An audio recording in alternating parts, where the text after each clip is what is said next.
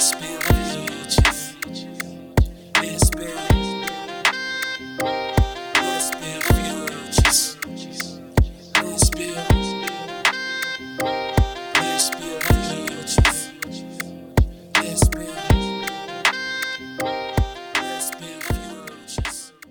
Hey, what's up, builders? It's your girl, Cantuanette the blogger, and you are now listening to the LBF podcast.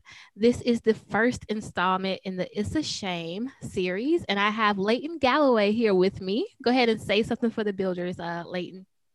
Salutations, everybody. My name is Leighton A.B. Galloway. It is nice to meet you all. I am um, a choreographer, student, military member from Silver Springs, Maryland, but lives in Fayetteville now and currently works around those circles. But yeah, hi. Yeah, awesome. And I've known you for a few years now, but this is the first time we're like actually talking on this level. So this is going to be a really interesting conversation. Yes, I'm excited. Yeah, me too. So let me start it off with uh how do you believe we shame each other as a society? What are the ways that you have seen? Okay, girl. So, Go ahead and get ready. right. But it's like there's a multitude. So, what I'm to do is I'm to make it kind of brief Mhm. and we can, as in the questions develop. Anywho, um, Okay. words. All right. But like um we shame each other. We shame ex- sexualities. We shame bo- ooh, Mike, shame body sizes. We shame um statuses. We shame races. We shame um we shame money, whether someone has money or not. We shame um abilities such as um someone's handicap or not. We shame anything that we consider out of our own consciousness of what we consider to be right, our own world, Mhm. and we press that view along with other societal um, building blocks of just like torment and oppression that is Yeah. built on us daily. But we also take our own views of the world and press that on other people, and we shame those people, and we're also shaming ourselves. So it's just a constant shame circle of everything because we're honestly really upset with ourselves. And Yeah. that's that's another story. But yeah, that's a I love that. I agree. I when I started thinking about this, it of course uh, with most episodes, it was a blog for post first, so you can find this uh blog post. It's a shame on Let's Build Futures.com if you want to read up on it before you listen to it or after you listen to it. um, but yeah, so I talked in in that blog post. I talked about colorism. I talked about body shaming. I talked about financial shaming. Um, and it's just so many different ways that I realized like we teach each other how how to shame ourselves and shame one another. And so we call it different things, right? We call it racism, we call it, you know, sexism, we call it homophobia, we call it so many different things, but at the core of it is is how we teach each other how to be ashamed of something that usually is outside of that person's control. Um and I just thought it would be a good discussion to have and to kind of break these things down and, and find the nuances in them and kind of also call ourselves out too. right, exactly. because I think that's the important part of any conversation is that you have to realize that you might be a part of an issue. Yeah. It starts with you to, to kind of uh, change those habits that we learn as a society. So, what's your earliest memory of feeling ashamed of something that was outside of your control? I talk about this memory all the time with my friends. Mhm. So it's weird because you know, as a child, like early, early child, you can remember the first time you came into your consciousness. Because for some people, when they're little, little, they can't remember that. But the, Yeah. the first time they come into their consciousness, that's their first memory.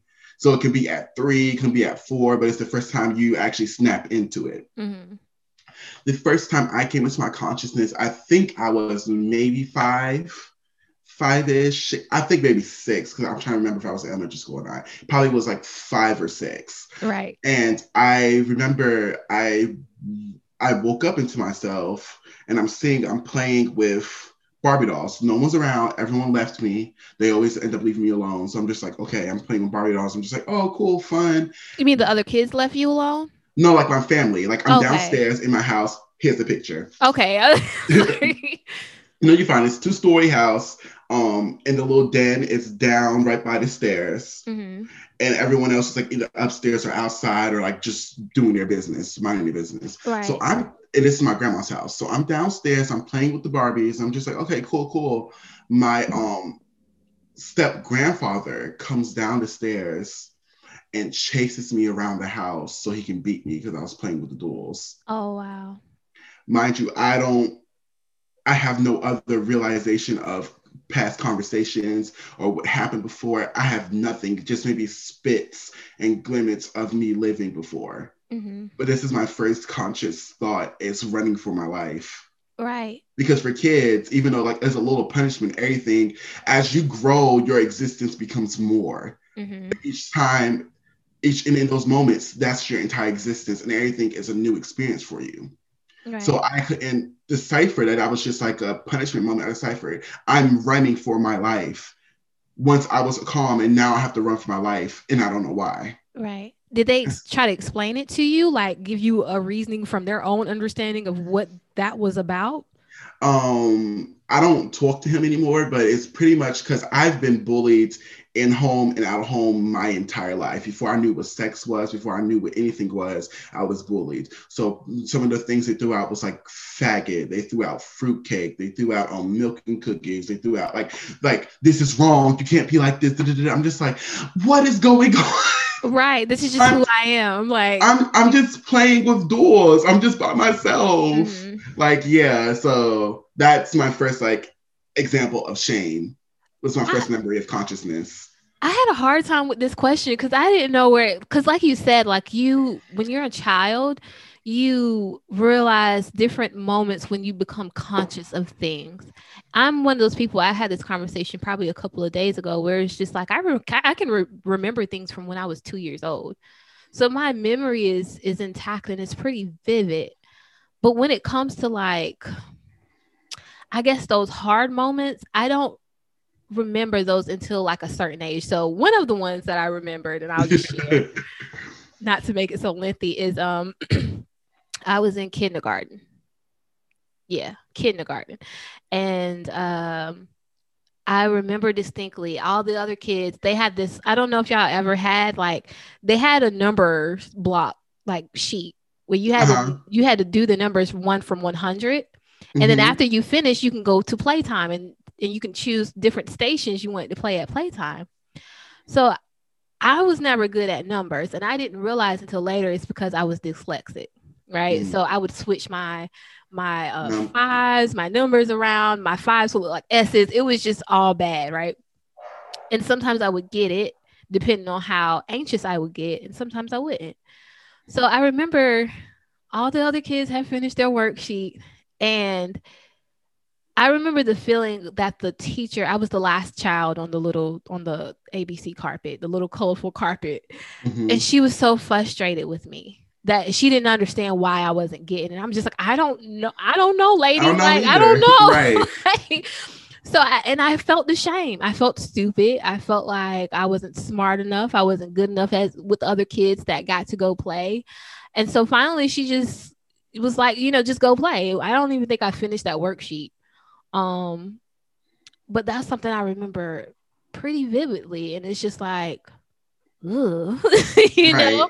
And um when I traced it back until like other times in my life, I realized that's where my my anxiety kind of started to form around like the subject of math and stuff like that. So in in different instances in my, you know, young adult life and in my teenagehood, I would always get anxious when it came to this particular subject. And so something that seems small, you know, kind of sticks with you and it grows because had she handled that situation a little differently and had someone been paying enough attention to me to let me know that I had a, a, a slight learning disability, then it Mhm. would have been a whole different experience. So it's just small stuff like that. The other one I thought about was um school again. Good old education. good old education, right? You either you're gonna sink or you're gonna swim when it comes to Right. social interactions. so we had like a um a opposite day and I dressed up like a guy. I didn't come from a particularly um financially well off background. Uh-huh. So I just put Same. together whatever I thought guys Whatever I can do. find, Whatever right. I could find, really. So this guy, he said something to me. He was always picking on people, and I said something back to him, and he basically told me that I looked like a bum because um of my shoes and all this other different. It was just horrible. yeah, just me for meme's sake. right. But that's when I realized that was one of my first experience with being shamed financially. Mhm. Um, and that can that particular thing continu- continued on in my my young adult life as well. So I just encourage people to think about those first experiences with learning how to be ashamed of something that was outside of your control because you'll see the ways it shows up in your life um, further down the line. Mhm. How did you handle like your experience moving forward?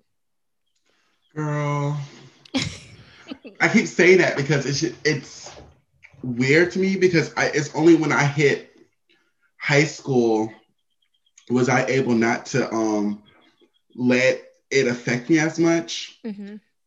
as in like quick response being angry about it da, da, da, da, da.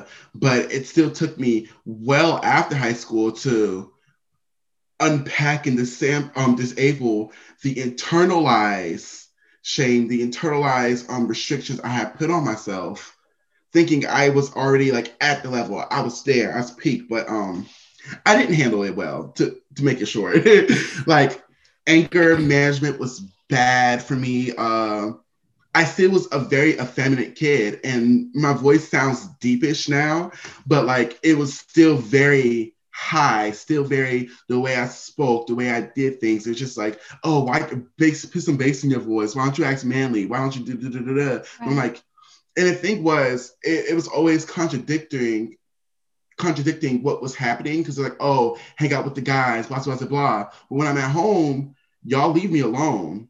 The only people who talk to me are my sisters Mm. or my aunties is my mom when she's not working. The only people who paid attention to my artwork or my stories or anything is women. I've never had a positive experience with a male up to like maybe I want to say to high school, middle school. I'll say halfway through middle school. That was my first time having a positive experience with a male in my life. it was always just harsh, always trying to make Yeah. you harden up. Right. And I'm just like, eh, there was, I I also say I was also cursed with being aware of what's going on Mhm. and being overly intelligent, not bragging. I just had to say that. Oh no, brag because some people aren't that intuitive. Some people aren't empathetic, you know, and it's, Yeah. it's a gift and a So- curse sometimes. Right.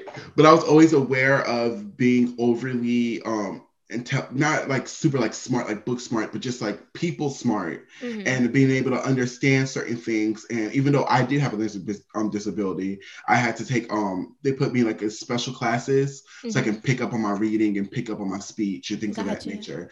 But I was always in tune with other people's feelings. I was always in tune um with our living situation, what was really happening. I never felt like a kid. I always had a had a um a higher understanding of what was going on. Now, do you think that was something that was natural in you, or do you think that was because of the situations you were placed in as a child? I think it's it could be a combination. However, um, a little personal story. Um, my mom had um AIDS, full blown AIDS, not HIV, full blown AIDS. And when she found out, she was looking at, she was talking to my cousin Michael, and she was looking at um me and my siblings, and she was talking to him and was saying, I'm scared I'm not going to be able to see them grow up. Lily is so smart. I don't know what's going on with him, but some reason, like he's just he gets it. He's more Right. advanced. He's this. He's that. And she was scared that she wasn't going to be able to see me grow up. so it seems to, with hearing stories from my family members, it seems to at, be that I've always been this way.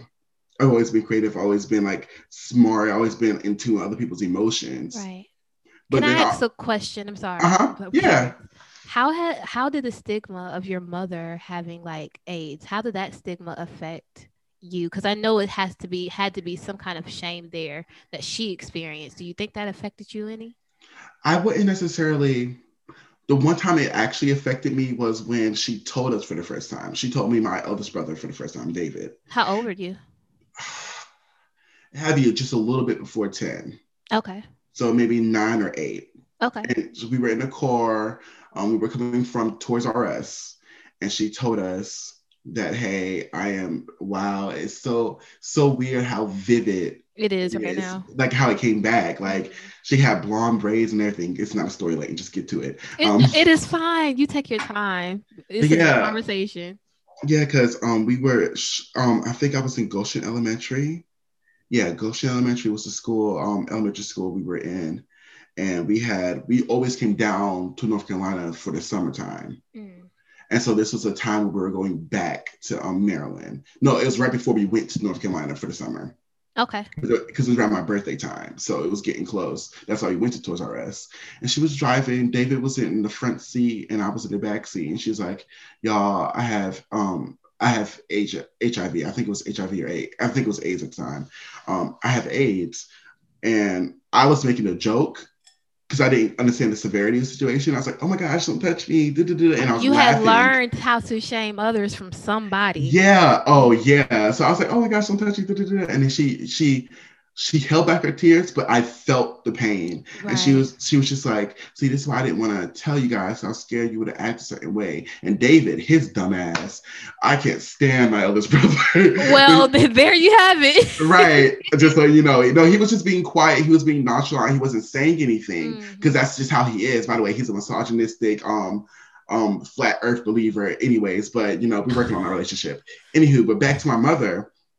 I grabbed her on her arm while she was driving. And I was like, "Mommy, I was joking. I love you. Like this doesn't." This doesn't affect me. This doesn't change anything. I love you to death. And she's like, Yeah, I was just worried. da, da, da." And I was just like, I crying. My mom was like, I'm not even crying. I'm like, Mommy, please. Right. Yeah, like the severity of STIs and STDs didn't hit me until I got older because the whole situation of sex and understanding what that is didn't happen. Well, well I didn't g- get it until I started having sex, and I didn't understand the severity of the situation until I started getting educated. Oh, that's most people.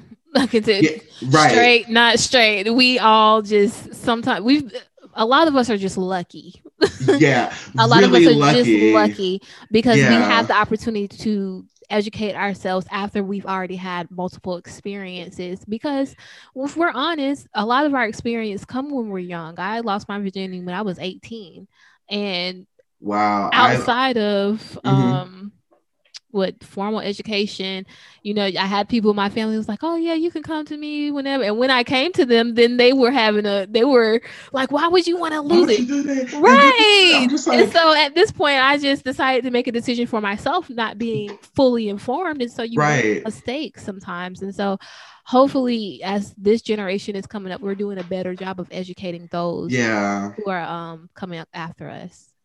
And making a through line for communication is so important Mhm. when you're raising kids or whatnot. If you have to learn to, if this is the type of parent you're going to be, you have to learn to let the kids have a way to come to you safely. Mhm. Because I would have loved to know that I felt a part of my family, that felt like I would go to someone to have a conversation. Because, like, even though you speak it, oh, da da da da, blah, blah, blah, blah, it's in your actions. I have a little cousin, I'm not gonna name her name just in case she hears this. Love you, girl. Um, but she has to have like she just tells everything up and down, no matter what happens, and she feels unsafe, da, da, da, da, she says it.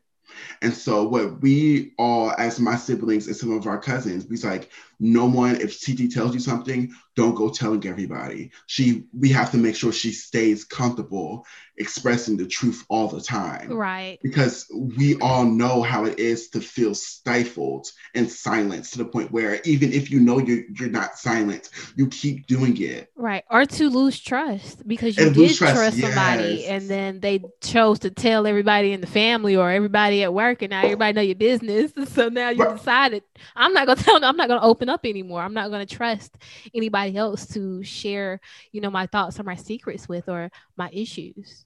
Right. I never understood that. I don't know if it's just a black family thing or uh, just a family thing is to tell your child's business to everyone, but do it while they're around. That's was like, like y'all really like we at school, what, eight hours a day. You couldn't wait until I was gone. gone. At so that way, so that way I can you guys can be talking about it and I'm not around. But the minute I'm around, y'all get quiet about it. No, you continue to shame the kid after the situation. yeah. And that- it's just so wild. It's so wild. And there's a lot of stuff with the shame that is under the guise of this is what is right. This is what parenting is. This is what the church says. This is what like it's held up not only ooh sorry Mike not held up in, I mean it's held up not only in the family household but in societal and these social groups that are meant to be for trust that are meant to be for um help and things of that nature it's Yeah. built up to be tr- to treat them like this to treat people like this it's Yeah. crazy We've normalized a lot of things that yeah that honestly holds us back. So I'll switch gears and I'll ask you, in what ways have you shamed others? Deep breath. I, I'll, you want me to go first? oh okay I'm trying to think. Okay. What how have I shamed others? I think I've told this story before, but it still bothers me to this day. So I was young and I had this guy that I was dealing with and Mhm. he made a comment it was he was being an asshole in the on, in the Right. moment. Um he made a comment about this other girl that he was interested in. And I was just like I just busted wide open for you yesterday. Like, you right just in the my face my response was like to basically slut shame this girl. I was like, well, I heard she be around, and I, it was Yeah. not my best moment at all. And immediately after I said it, I felt horrible. I still feel horrible, even though I'm a totally different person. person I would never do that now, but it's just like I've shamed other.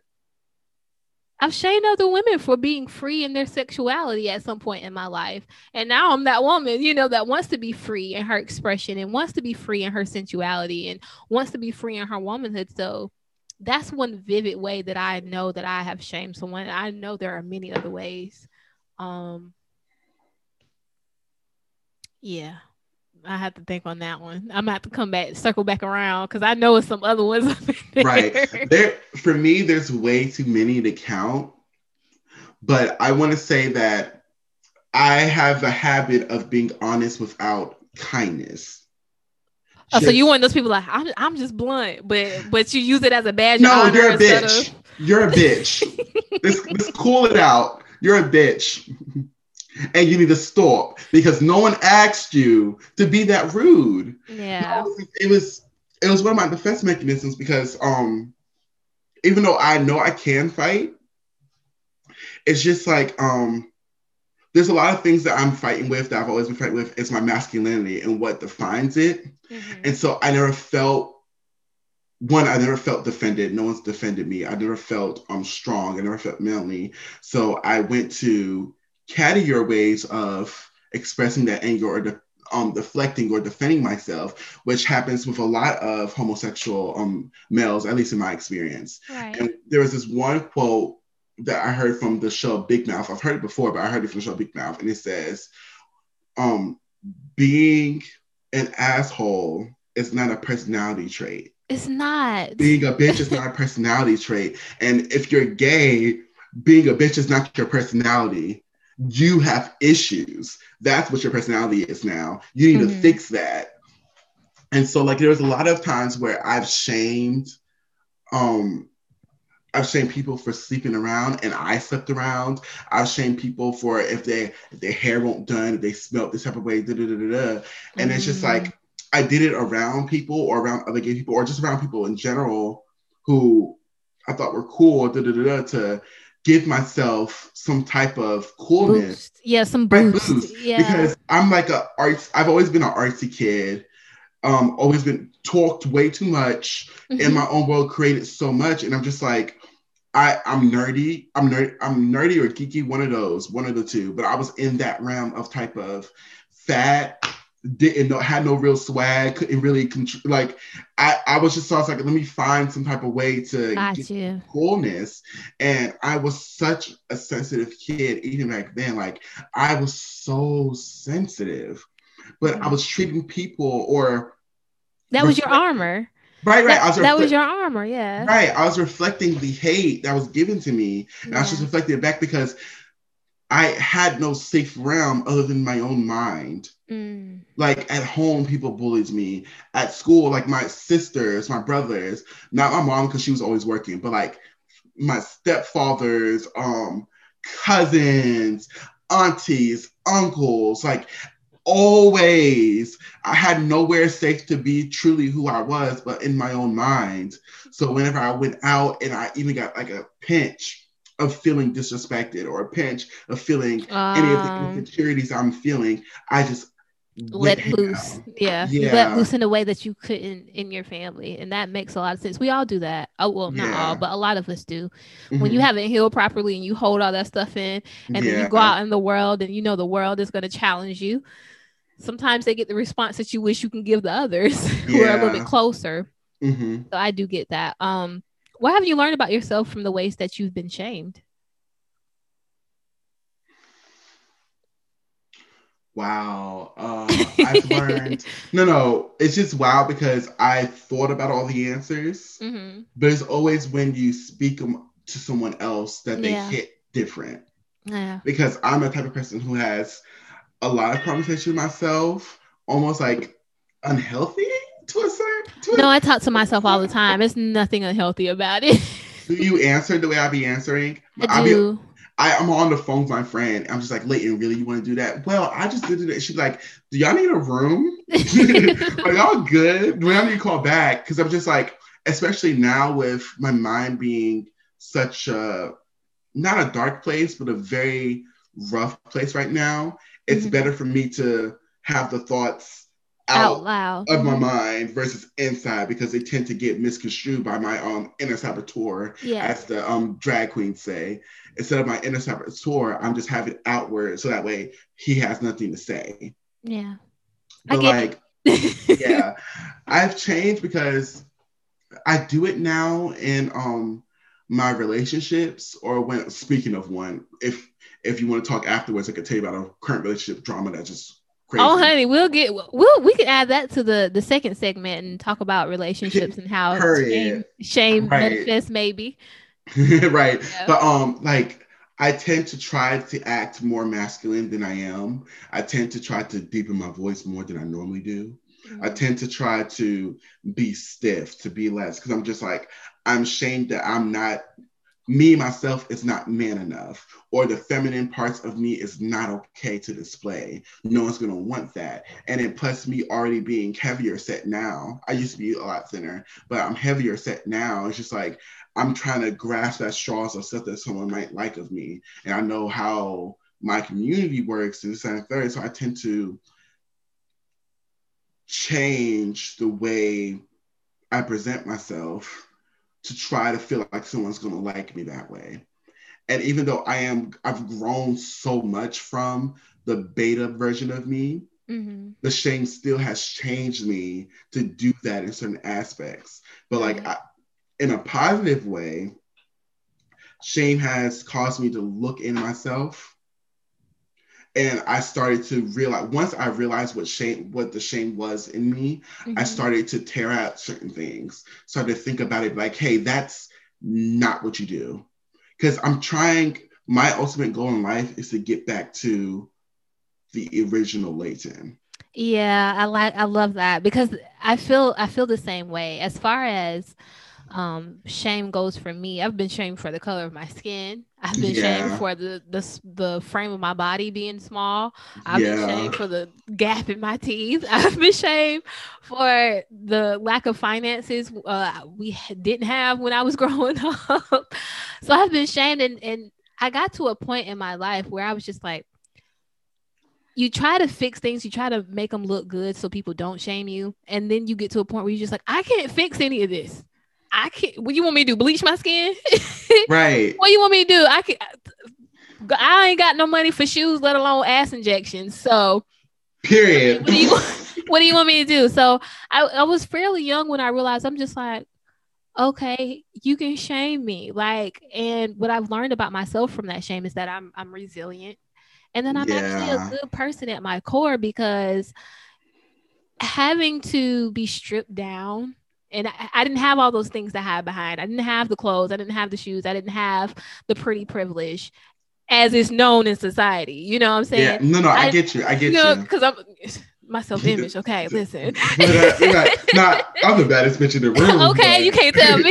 right. but as far as um uh, on a societal lens, especially being younger, um, I have all those things to hide behind. So I had to deal with myself, or either I was going to bury myself under things that you know were fake. And so I came face to face with who I was early on, and it allowed me to to kind of figure myself out, you know. And I feel like a lot of that adversity, um, just kind of built on itself and it made me who I am today. And I'm not saying it was all good Mm-hmm. at all because I did get to a point where okay, well, if I can't be the pretty girl, if I can't be the the popular girl that has the nice clothes, then I'm gonna be the good girl. So the good girl, she just takes anything. You're right. She she's always kind, she's always nice, she never shows her anger. You know, she she's thankful that some guy wants her, so she's sticking around after even you know though it might be emotionally abusive Oh or not beneficial i'm telling you it, it was there that So- specifically is just not to interrupt, but that no specifically no you good. the whole good person being the good being the responsible one being the one people can turn to Mhm. person it just hits different because it, it's crazy. Because what we real what we learn to realize and what i've learned to realize is but i am the cute one.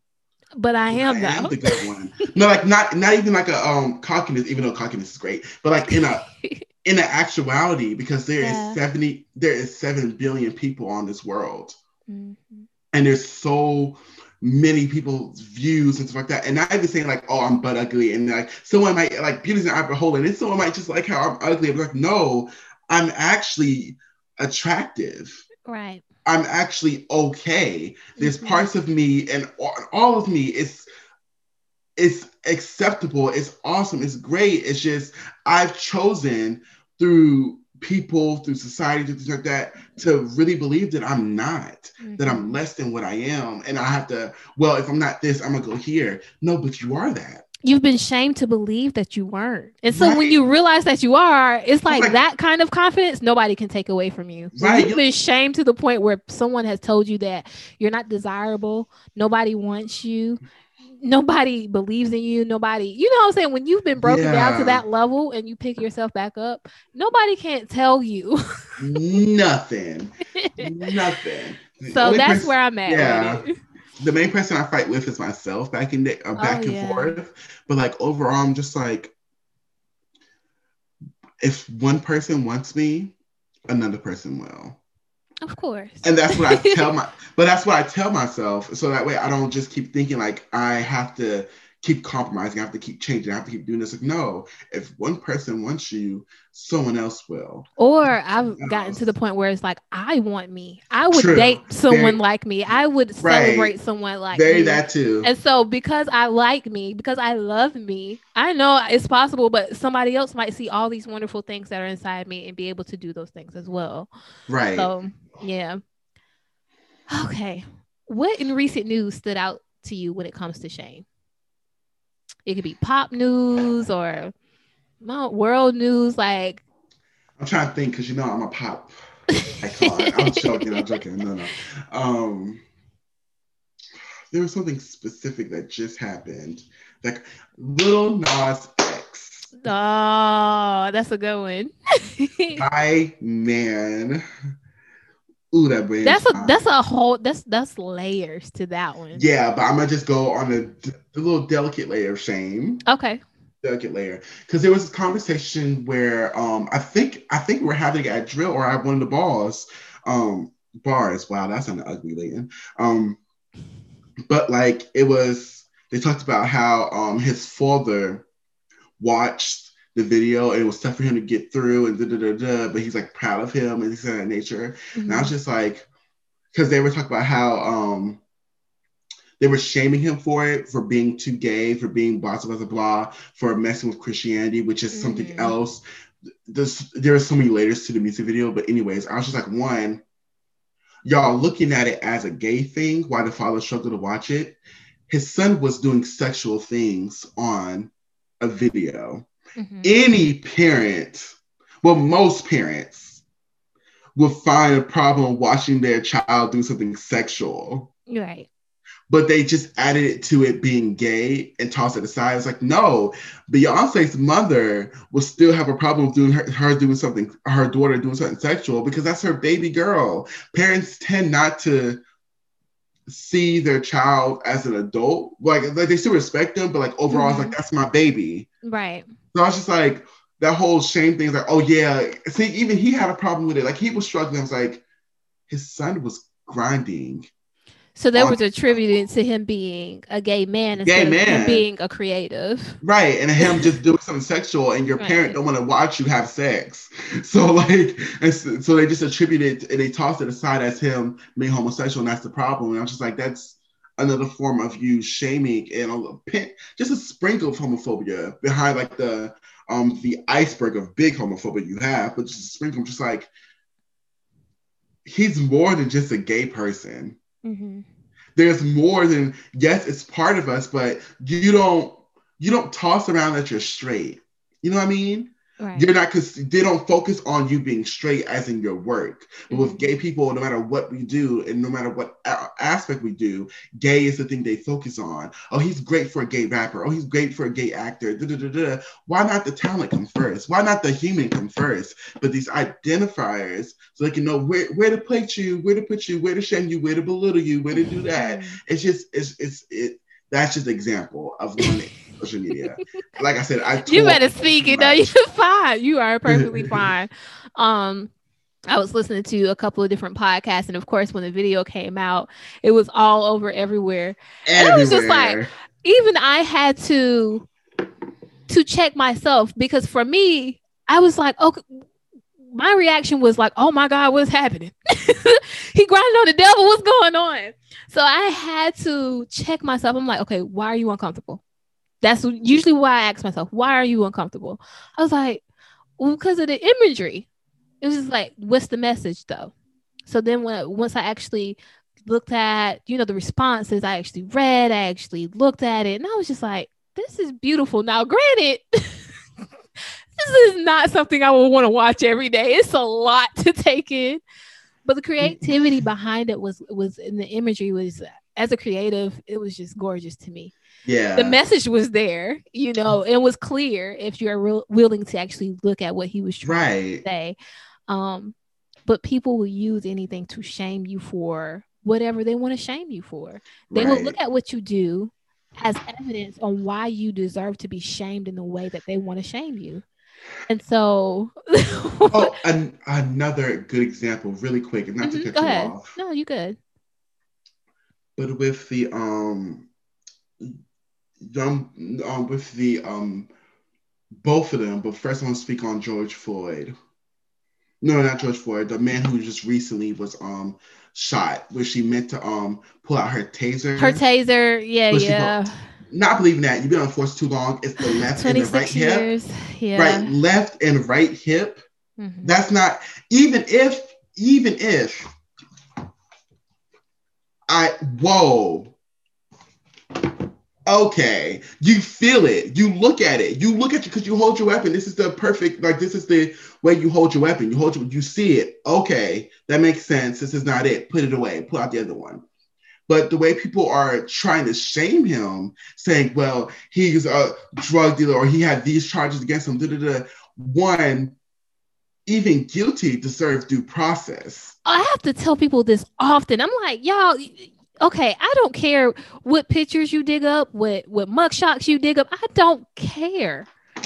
Because at the end of the day, what we're saying is because this person has a past that they de- then deserve to get murdered for something that was routine or something that wasn't in an imminent, they weren't in imminent danger. You know what I'm saying? They weren't putting the officer in imminent. So you're saying that because of someone's past, They and they might not be a sparkling lives. perfect person. And that's why I'm just like, there is no perfect, there's going to be no perfect victim. They did the same thing with George Floyd. They did the same thing with Trayvon Martin. They're going to do the same thing to the next person. I hate to say it, that that it's passes away Yeah. at the hands or that gets murdered at the hands of a cop. And it's just like, we know that they do this. They try to shame us for being human, for Right, doing the same thing that their kids are probably doing in their garage. Right. And it's crazy to me because it bleeds into um because basically it's protecting of the the promising white man, the promising blah blah blah blah, but it bleeds into so many other avenues. Oh, she's promiscuous. She's wearing that um crop top. Like, oh, she deserved it. oh, well, he should have complied. He should have did this. He should have did that. Like it's just like Yeah. And then it's weird to me, especially when I hear it from people who are practicing organized religion. I'm just like, but what if your God that you preach about said that about you? Mm-hmm. The same thing you on your pulpits when you say, "Thank God God didn't judge me about what I went through."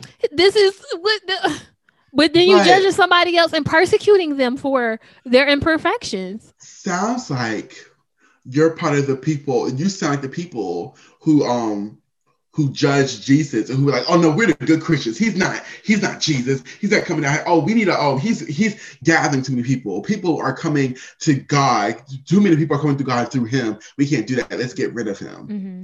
You sound like those people. Yeah. That like don't and like I can go in about the Bible. We're Oh not. no, we're gonna we're gonna get there. We're gonna get there. I have so many thoughts, but overall, I'm just like, you don't see the mirror hmm that's reflecting back at you, but you're looking at the little the little crack on the counter and shaming that. You don't see the, that the mirror is already shattered. You don't see that, but you're focusing on this little crack so that way you want to look at yourself. Mm-hmm. So that way you can feel okay because you are the honestly, you're questioning whether your salvation is yours now, whether you have it. I think people do that often, and that that is Right. one of the things that stems from that shame, because it's easy for you to look at someone else and say you're not perfect, point out their flaws because it, like you said, it distracts from your own, and it makes you feel like you're doing something in relation to that salvation, right? So if I Right. can't fix the things in me, if I can't fix my own imperfection, at least I can judge someone else. At least I can tell them they need to fix theirs. Right. So one of the things I thought about when I thought about that question in recent news, how I've seen shame was um I don't even know the girl. Her name is what Corey LeRae or something. Corey Corey Ray. Corey, Mhm. Corey LeRae or something. Anyway, she's sh I saw a video of her. She's very small frame. I, she might be a stripper or a dancer or something. She had on something, you know, some little outfit she had on. And in the comments, people were just like, "You need to gain weight. You you look like a little boy. You look like a seven year old. You need to eat something." And these are the same things I've heard all my life. So the conversation when it comes to body shaming, and I'm gonna do a, a whole episode on that. It, it gets real messy because it's one thing to to say something about fat shaming because it is a thing. We know it is a thing. Yeah. it's But when it comes to shaming women who are slim or are skinny, it's a whole nother conversation where it's just like, that is just as damaging. Now we have privilege, Yeah. but it is damaging to tell someone that their body is not good enough in any form. In its natural state, it's not in It is natural state. You're you're telling someone that they need to do more to be more appealing to you because right now they're not good enough. And so I saw a, a lot of support, um, which made me feel better because I was just like, at least people are starting to get it. A lot of support Right. in her favor for people being like, you know, this is body shaming. And so I think that's another conversation we need to have is like, I've been around friends and I've been around family and they've made these comments to me and I've started to older me. You're not gonna talk to me to God Right. Period. because while you sitting there and I know people it comes from a place of them not being happy in their own skin either. So it's just like I'm sorry that you're looking at me and you have a difficult time imagining getting to or living in this kind of a body. you know, uh, you have your own struggles, but that doesn't give you the right to shame someone else for something they can't control. Exactly. How do you think social media teaches us how to shame ourselves in, e- uh, in each other? Okay, so I'm gonna speak on um, you know, Instagram models, things of that nature, because it's already built into our society to be um to be pencil thin or to be the hourglass figure or whatnot. So there's Mhm. also tons of layers of shame in that of where um you have to be this. You have to be um edited photos of people, edited photos of like, okay, that's the standard. That's what you have to be. If you're not Caucasian, curvy, and then exotic, Oh, looking- the exotic black adjacent, black adjacent, Fashion all Nova website. right, right, exactly. Then you're not you're not the status quo like that. Like that's the obvious thing the shame. But I think I want I want to talk about is cancel culture Okay. and how there's shame to get rid of a person, but not shame for correction and redemption.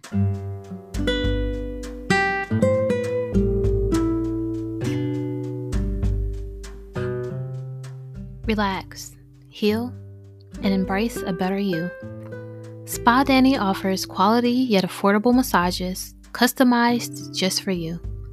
Let Danny create a space for you to hit the pause button. Who doesn't need that at the start of 2021? Why not start today? You can call or text at 843 687 2079. That's 843 687 2079. You can also message her on her business page at spadanny underscore on Instagram or follow her on Facebook at spadanny LLC. You can also book online at spadannyexperience.com. That's spadannyexperience.com. Treat yourself, be good to yourself, and let 2021 be a whole vibe. Okay. Not saying that everyone or every situation deserves uh deserves to be like gets redemption or exception type situation. I do believe in consequences for your actions, whether Mhm. your platform's taken away or things of that nature. You need to pay for your actions. So Boosie don't need no platform. He need to have his Instagram taken permanently for Mark Oh, is- Zuckerberg. Oh, wasn't that wait? Was it wasn't he the news was he the news reporter that had the strippers in the background? I'm not that good with hip hop artists. No, no, Boosie Boosie has been known to make a lot of uh homophobic comments. He's one of those like personalities that a lot of people look at for like entertainment purposes. Gotcha. But um I think a couple of months ago he got his Instagram taken away from him for the things that he had said and, and done. And then he made another one and got that one taken away too. So it's just like, you know, when you have people that are extremely problematic, um, that are spreading misinformation, like it, I'm perfectly fine with them being canceled on some capacity. Yeah, like getting there, especially if they it's being addressed to them and they go, well, this I hate the well, this is how I am, or this is how I raised myself, oh, if you don't fix yourself, or like, or I'm or the I'm old situation. That oh no, yeah, when you get for- old, you can do what you want to, say what you want to. Nah, for me, um, for that specific situation, if there's not growth, if there's not change, take away his platform, take away his um his social media voice to reach the masses and Mhm. spew out the hatred. I believe in that. With the whole situation of being old, you have lived long enough on this earth to grow some type of substance. If you're telling me you've been here for 72, 65, 54 years and have not grown as a human being, then no. Those you, were some very specific numbers. This is the first thing that came to my head. First things came to my head, I promise. He's talking to somebody. no, but I'm just saying, then you, the couple, I want to say, um, perfect example. Um, don't hate me, people who are listening. I still love Doja Cat. Fight me about it. Um, no, no, I like Doja Cat too. right. But it was a situation that occurred about her being on the webcam saying that Mhm. um she um was saying the N word hard ER or that they were saying that they hate black people on the webcast, which isn't true. She they weren't saying they hate black people, they were being respect very respectful for Doja Cat, but Doja Cat was trolling and she probably shouldn't have done that. But they talked they talked about how she said she hated her hair her hair type hmm said she hated her 4C hair and that um and like she didn't have a real good connection with her father who was black. I think her mother was white. hmm And so they was like, oh, Doja Cat needs to be canceled. She hates herself. She hates being Yeah. black, blah, blah, blah, blah. I'm just like, I remember that. I'm like, one, I know black girls who say they hate their hair type because it's so hard to manage. I like it- it's just something that happens. Like I've said it multiple times. I hate my hair.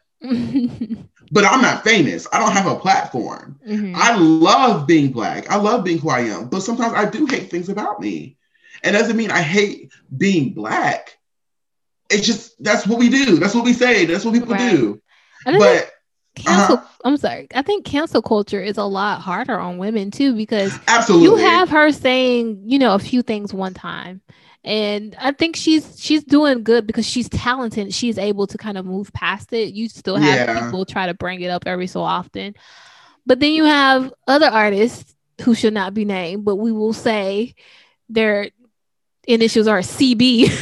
Hey, their names. who have say their made- names. well, it's even a lot more than you know, just a few ha- who have made anti-black statements, who have Yeah. made colorist statements, who often put it in their lyrics, and their music, and their music, in their craft, and it's just like part of their don't say that y'all might have a little conversation here, but y'all don't cancel them same people the same way. It's just like, what are we doing? Right. So I I agree with that. I do think that there's levels to like the cancel culture. Like you could be canceled temporarily, and then you know you'll get your little black card back or something. But um, yeah, I do agree that sometimes, and we know that social media is an exaggeration of emotions a lot. Yeah. Um, and so sometimes you'll see it take a ugly turn Form. and instead of being constructive it'll just be full blown criticism and shame instead of it being a conversation where you know you can learn something you can grow because i do think it's important for us to give ourselves as well as others a chance to to make mistakes and then grow from Grace. Yeah grace right Yeah. how do you interact with those who openly shame others I don't. No, no, no, no. No, it, it honestly it dep- which is I I know it's kind of bad, but it honestly depends on the person's relationship with me Mhm. on how that I approach them. I will speak up, Same. but how I Mhm. how I speak up changes on how how that person's relationship is for me. Same. Um, I had a situation a couple of days ago. I often run into stuff. Right. Just because, you know, South and and mindset. Period. So there were two men kissing on the television. And someone very close to me was just Mhm. like, I don't know why they gotta put this on everything. And I was just like, I was like, what do you mean? Uh-huh. I was like, what do you mean? And they was just like, I don't have a problem with it, but it's just they they just put it on everything. Like, you know, we, they don't have to. They're it's like they're pushing an agenda. And so at this point, I was just like, or they could just be representing something that's always been there. And they didn't, they didn't say anything, you know. And I knew at that moment that hopefully, you know, I didn't want to have have to have a whole conversation because I'm just like I I'm still learning stuff myself. I'm I'm not equipped to have a full blown conversation with you. I don't. I'm I'm too tired to try to have it with you. Right, right, right. But hopefully, I can spark some kind of thought in your mind to to just say, "Hey, black person," because it was another black person. Hey, Oh, I knew. person." I knew. I can hear. I can hear it in your tone. I can hear it in your tone. because I mean, because I have to, to talk our, you know, sometimes our people. Hey, black person who wants to be seen and represented, maybe it's the same thing. because it's it's weird to me because I the whole agenda thing and blah blah blah blah. I'm just like, we exist too. Regardless, regardless of whether they show it or not. right? Like people who you get your fast food from, people who you grocery shop, the things that made your couches, made your clothes. We've we exist. We Mm-hmm. always exist, and it's not all they put in everything because there's a gay. There's nine times, no, ten times out of ten, there's a gay person in your life, whether they were close to you or not. You're going by a gay person. A gay person is involved in your in your life. families, like, and your I was, I will speak from mine. right. We had so many people, so many people in my family who I know they were gay or they were lesbian. We Mhm. never talked about this. because it's not They never openly chose right. to be with their partners. They never really. I think we we have one. I have a, a older cousin who lives in her truth. You know what I'm saying? But other than that, I know we've had so many others because you see them They and don't want to be see how they carry ostracized. the and they don't.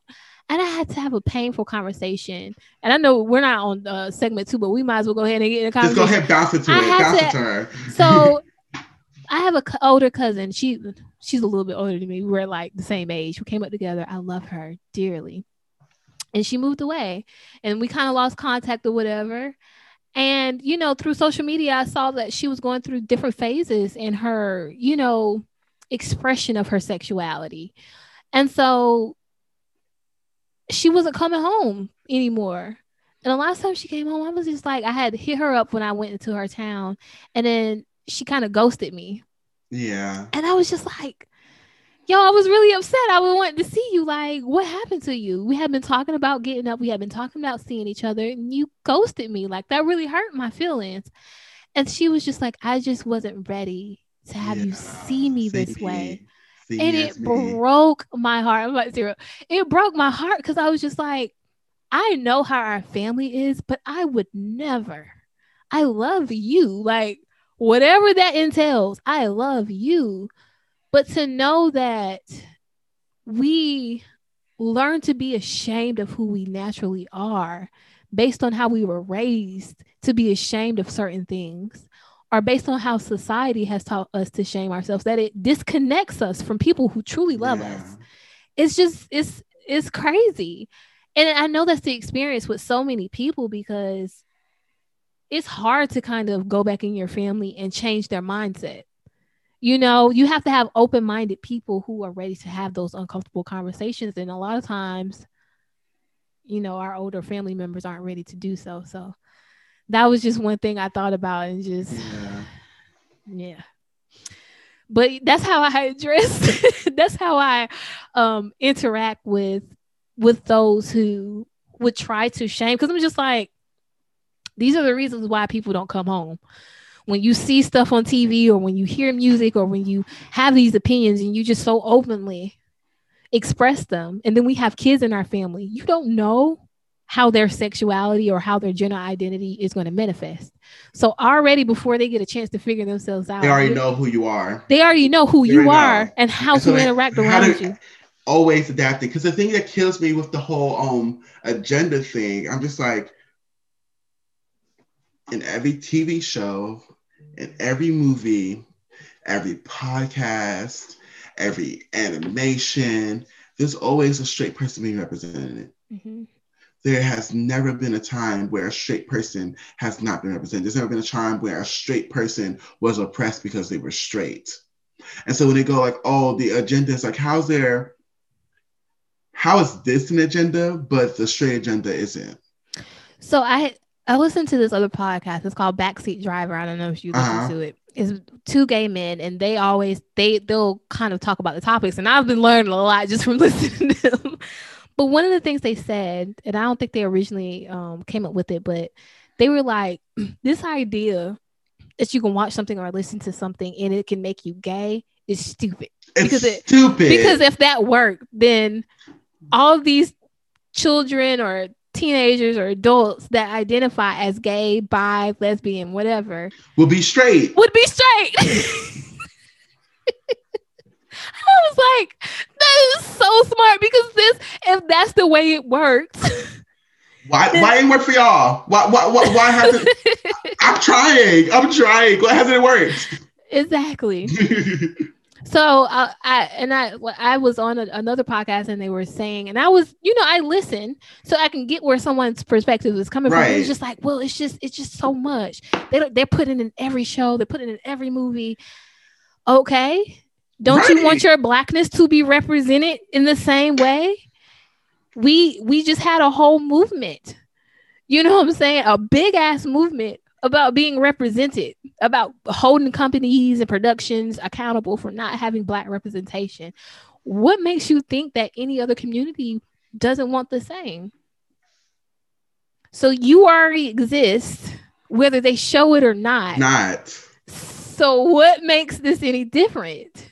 hmm And so I just hope people like just take the time to like just just sit with it for a second. Why are you uncomfortable when you see these things? Why are you uncomfortable when someone presents this conversation to you? Because you might have some things you need to work through, and that's okay. Because we've been That's taught fine. we've been taught that these things aren't okay. So just kind of work through that before you just immediately rush to a judgment that might not even be your own. Right. Um, how does shame become dangerous socially? I think we covered it, but like when it restricts people's rights to live, it restricts people's um ability to make their income. It when when shame also mess with their mental, that's another one. But when shame has the ability to halt someone's existence, it's a problem. Mhm. And so shame has always been a problem because someone changing who they are or adapting the shame inside of them, that's already halting their existence. All right. And there's another conversation I was having with, because it kind of goes along with the George Floyd type situation, but like people who, Caucasian people, people who tend to get upset about something, oh, hey, kitty. She's always jumping in and out. Right. But with them, it's like they have the ability to be upset, and them being upset can end my life. hmm Them being inconvenienced can end my life. Right. Me being upset, me being inconvenienced does not uh, can does not really affect anyone. But when it comes to a point where there's just the tiniest inconvenience can end someone's life, can stop what they're doing, can ruin someone's life, then that's a problem. Right. And those are all based on your ideas and and how that shame starts, right? So if you are taught, and at least from my understanding, if you are taught something is not good, it's something bad, it's something that should be shamed, right? And you Mhm. internalize that, then it becomes dangerous for that other person to Right. be interacting with you because how is are those beliefs going to manifest themselves? Are you going to think my life is worthless? Are you going to think that I matter? Are you going to think that I'm worthy, I'm valuable? You know all these questions come into play when we think about how others shame of us can put us in danger. So yeah i just wanted people to, to just focus on that. How does it become dangerous internally?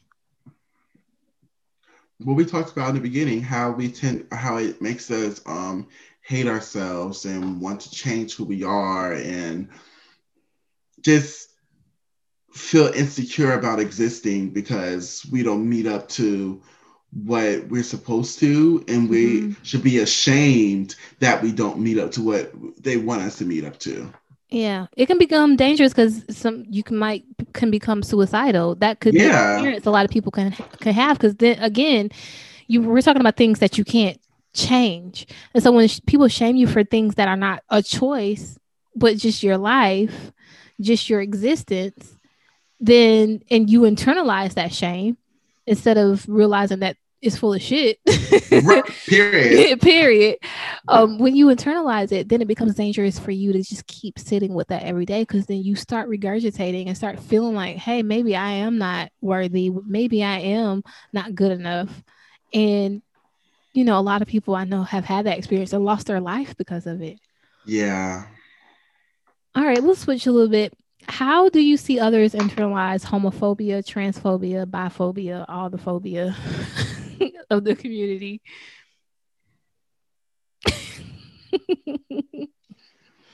I love your questions and hate them at the same time because it they sound so simple. They really do. They sound like a ooh. Let But me then-.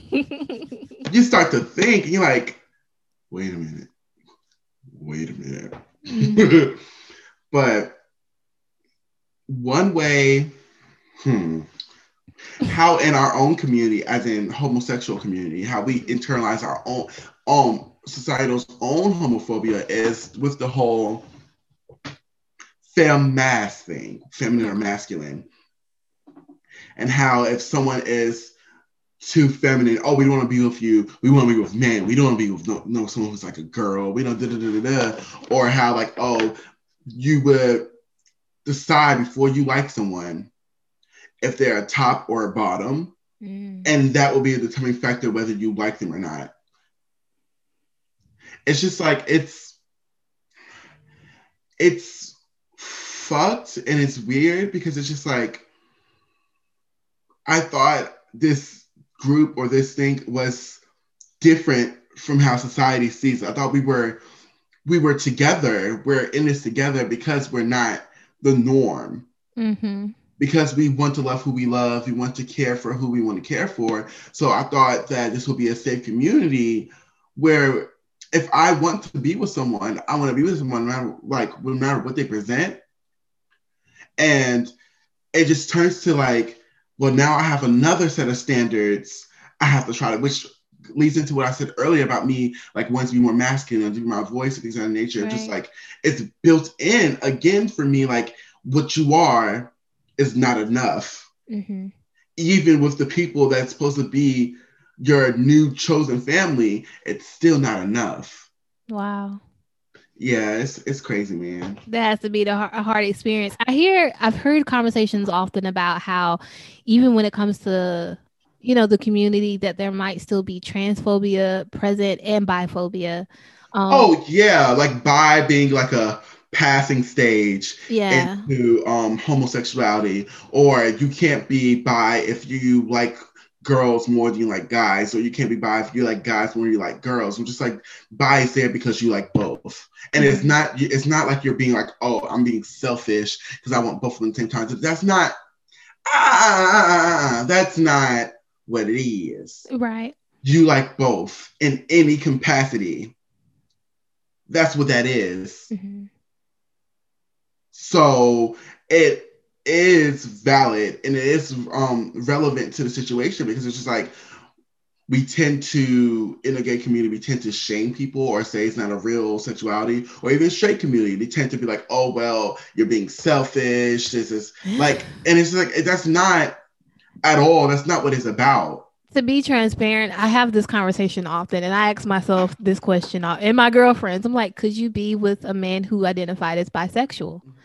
And I've watched how the the when we were more ignorant, the Right. the answer was no. And now that we're becoming more conscious, you know, years later and down the line, when we are opening ourselves up to experience and learning, um, we can't answer that question anymore. You have to experience for yourself because it's just like, how can I say I would not have an experience I've never had? right and, and especially because I, if you're still learning about something, how can you just decide it's not for you?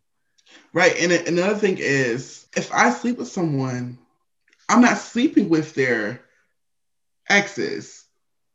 I'm not asking you to tell me, like, oh, you had was such and such exes, so that means you're no longer valid for me. Right. I'm not asking about just your past sex life anyway. I'm Right. the first.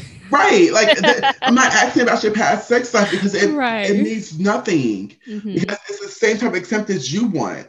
You know, I might actually have been with somebody who identifies bi. I might not know. Right. Because you don't you don't know who they like Mhm. and it shouldn't matter because especially when I think about um females or black females, I'm just like all the stigmas that are put against you guys Mhm. about if you sleep around you're a whore and you are unworthy of being a man and you're for the streets. I'm being with a man and you're for the streets and you're for everybody. I'm just like, but then we continue Oh yeah, we internalize it push ourselves. on Yeah. someone else. I'm just like, but baby, that's that's not the point. They're with you. Yeah. They're with you.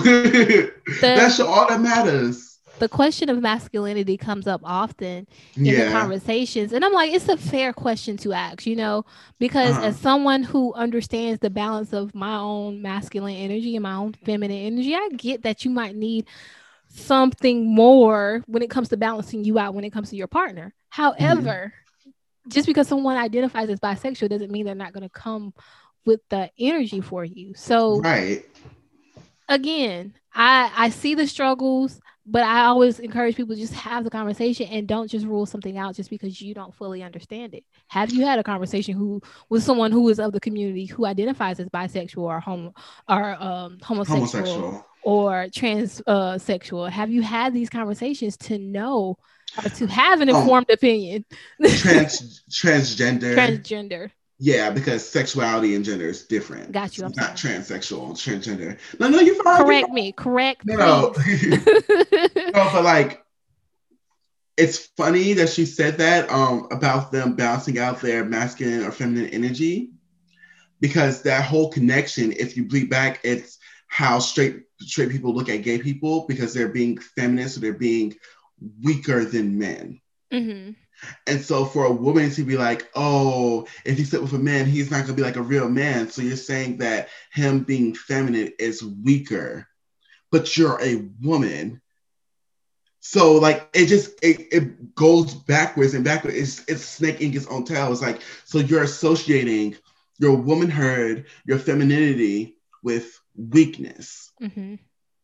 So I just thought that I always think that's interesting. It's like how the the pre notions, preconceived notions, and it thinks the reasons why they hate that situation that's never really fully discussed. because you because they never really talk about it. They Yeah, or- have opinions informed of how what decision they should be making, and not on the decision they actually want to make because they don't have the you don't have an informed opinion. You just have an opinion based off of regurgitated information you've heard. Yeah, just an opinion. That's all. Yeah. Just talking upside your neck. I feel there's a multitude of reasons why they're scared. Um, accepting of um accepting of oneself, their own Mhm. sexuality, and whether um they feel like they're on the spectrum or not. Um, fearing what they don't fully understand.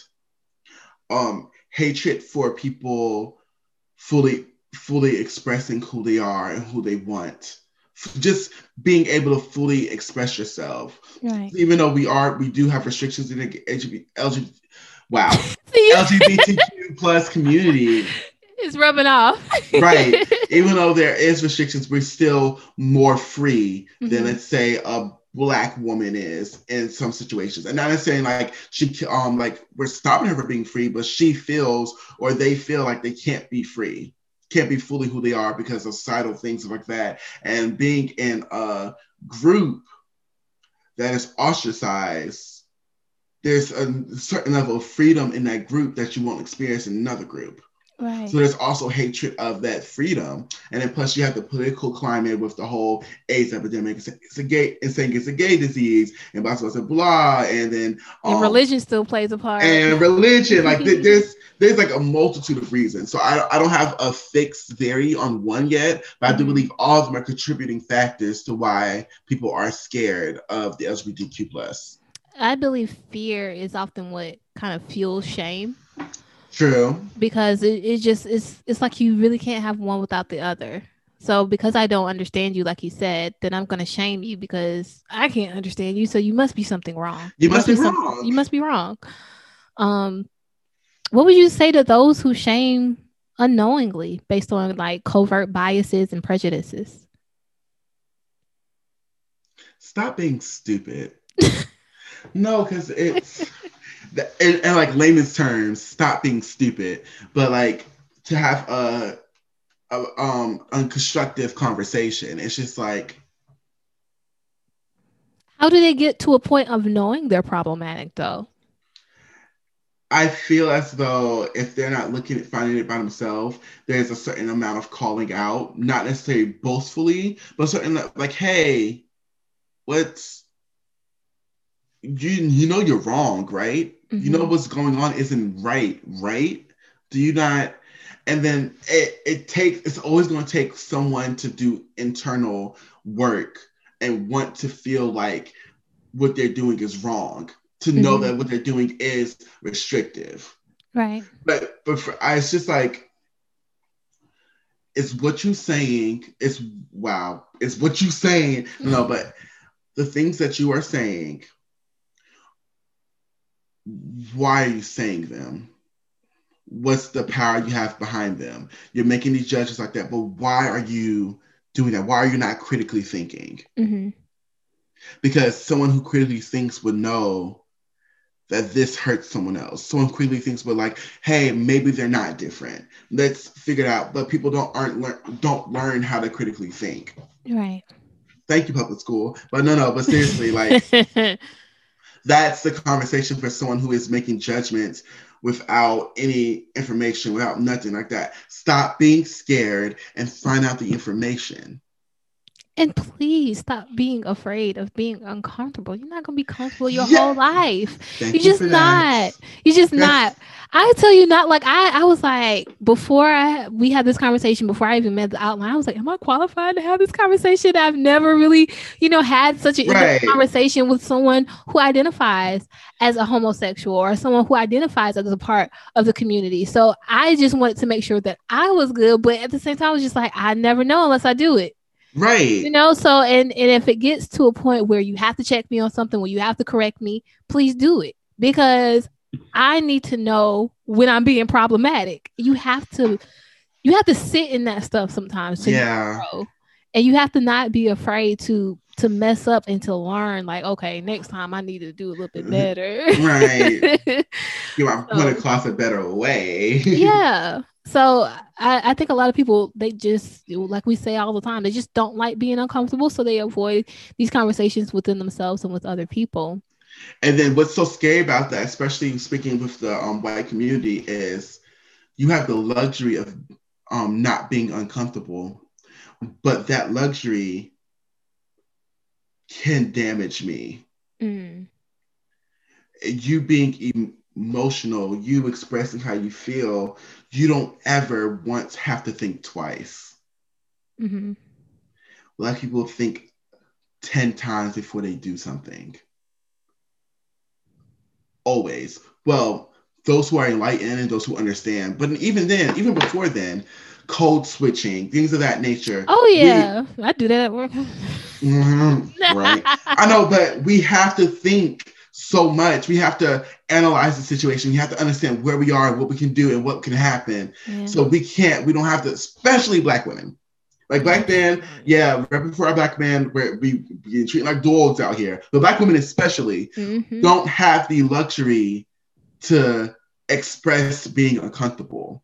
So if you have oh yeah we can't show anger we we are only supposed to be helpful we also only supposed to be kind we're only supposed to be good all the happy stuff right. So if you have that luxury, any person, Caucasian or not, if you have that luxury, then you need to think about your actions. Mm-hmm. straight If or you- not Straight or not, if you Mhm. have the luxury to express your emotions freely and nothing happened to you, then you need to think about your actions and what they do to affect people. because you have some kind of power and privilege You have power. Mm-hmm. I agree. So the last question I'll ask, well, second to the last question I'll ask is, um, how do you think shame manifests itself in relationships? You just you you mentioned a relationship earlier. Okay, cool. Um, I'm gonna I'm gonna go fast because my Lyft is on the way. Oh no, you're good. yeah. Um, but uh I was recently like dead ass just broke up with this guy. Dead ass just have to cuss him out on the phone, everything. Like one of these days I'm gonna text you and I'm gonna fill you in. So I'm we- fine we with can have a that. conversation, right? But like I have a I have the ability to analyze people, whether it's Mhm. good or bad. But I have the ability to analyze people, and so the reason why I was breaking up with him because I realized he- I am wanting to accept the more feminine sides of myself Mhm. wanting to wear more feminine clothes clothing maybe get my nails done just do more things that are considered to be taboo for men. And i realized that he was nowhere close to being okay with that. Right. the things that i say because i say some goofy out of the ball shit type situation. And he goes oh you're being like a white boy. You're caucasian. Da, da, da, da, and whether joking or not that sends something to me. Hmm and so I was like, okay, I called him. I was like, hey, I don't want to keep talking to you romantically. Like, we can be friends because I feel like we would have been better friends than relationship wise. Mhm. But I was just like, I know that you're not going to be able to accept me because of how you view these things. And so I was like, I am to a point, and plus he didn't like holding my hand in public. That's a whole other thing. See, like- like- you just coming with all kind of issues, sir. Right. So I'm just like, I am too old, even though he's a year older than me. I have came, I'm too old in my journey Mhm. to go backwards. Hmm. And if I'm going to do this relationship thing, I don't want to hide who I am. Right. And he felt comfortable being who himself with me, but I never felt that. So I was like, I can't do this anymore. Mm. And then he went bananas, girl. And I'll tell you that after. I was like, we can catch up later, but I, I, think, Right. I, th- I think that's important for people to understand how shame manifests. Somebody can be on their journey to acceptance and still be struggling with shame. And I think Yeah. we don't realize that that goes for any relationship. You can have a family relationship, a romantic relationship. How is that shame still showing up in your connection? Because it's possible that is the signs are there. You know, are you paying attention to them? So I'll end it there and I'll say I really appreciate you having this conversation with me. Sure. I hope it was a good experience. Oh, I loved it. I love seeing you in your element. Like, period. I am so excited. Um, let them know where they can follow, uh, find you or follow you on social media. Hello, podcast listeners. No, no, no. Um, you can find me on Instagram at lg.legit. That's lg.legit on Instagram. You can find me on, let's say, Snapchat at um, LG one and only. Um, find me on Facebook, Leighton Galloway. Uh, real simple. That's the only simple one. That's But a yeah. professional one. right. You can find me on YouTube as Leighton Galloway. So we got Instagram, LG.legit, um, Facebook, Leighton Galloway, YouTube, Leighton Galloway. All right, and I'll make sure I put that in my show notes for them Okay, to I'll- be able to find you. I'll text it to you. yeah. and you guys know me. I'm your host, Kay Antoinette, and you can follow me on Instagram at K Antoinette underscore the blogger. You can also follow the Let's Build Futures page at Let's underscore build underscore futures and visit Let's Build Futures.com. If you have any questions, comments, concerns, or topic ideas, you can always hit me up at Gmail at all things LBF at gmail.com. So this has been the first installment of the It's a Shame series. I hope that you have been uh, informed of some things that you have been asking yourselves the ways that you have shamed others and how you shame yourself possibly and that you continue to have this conversation with others so until next time we'll see you soon Adios.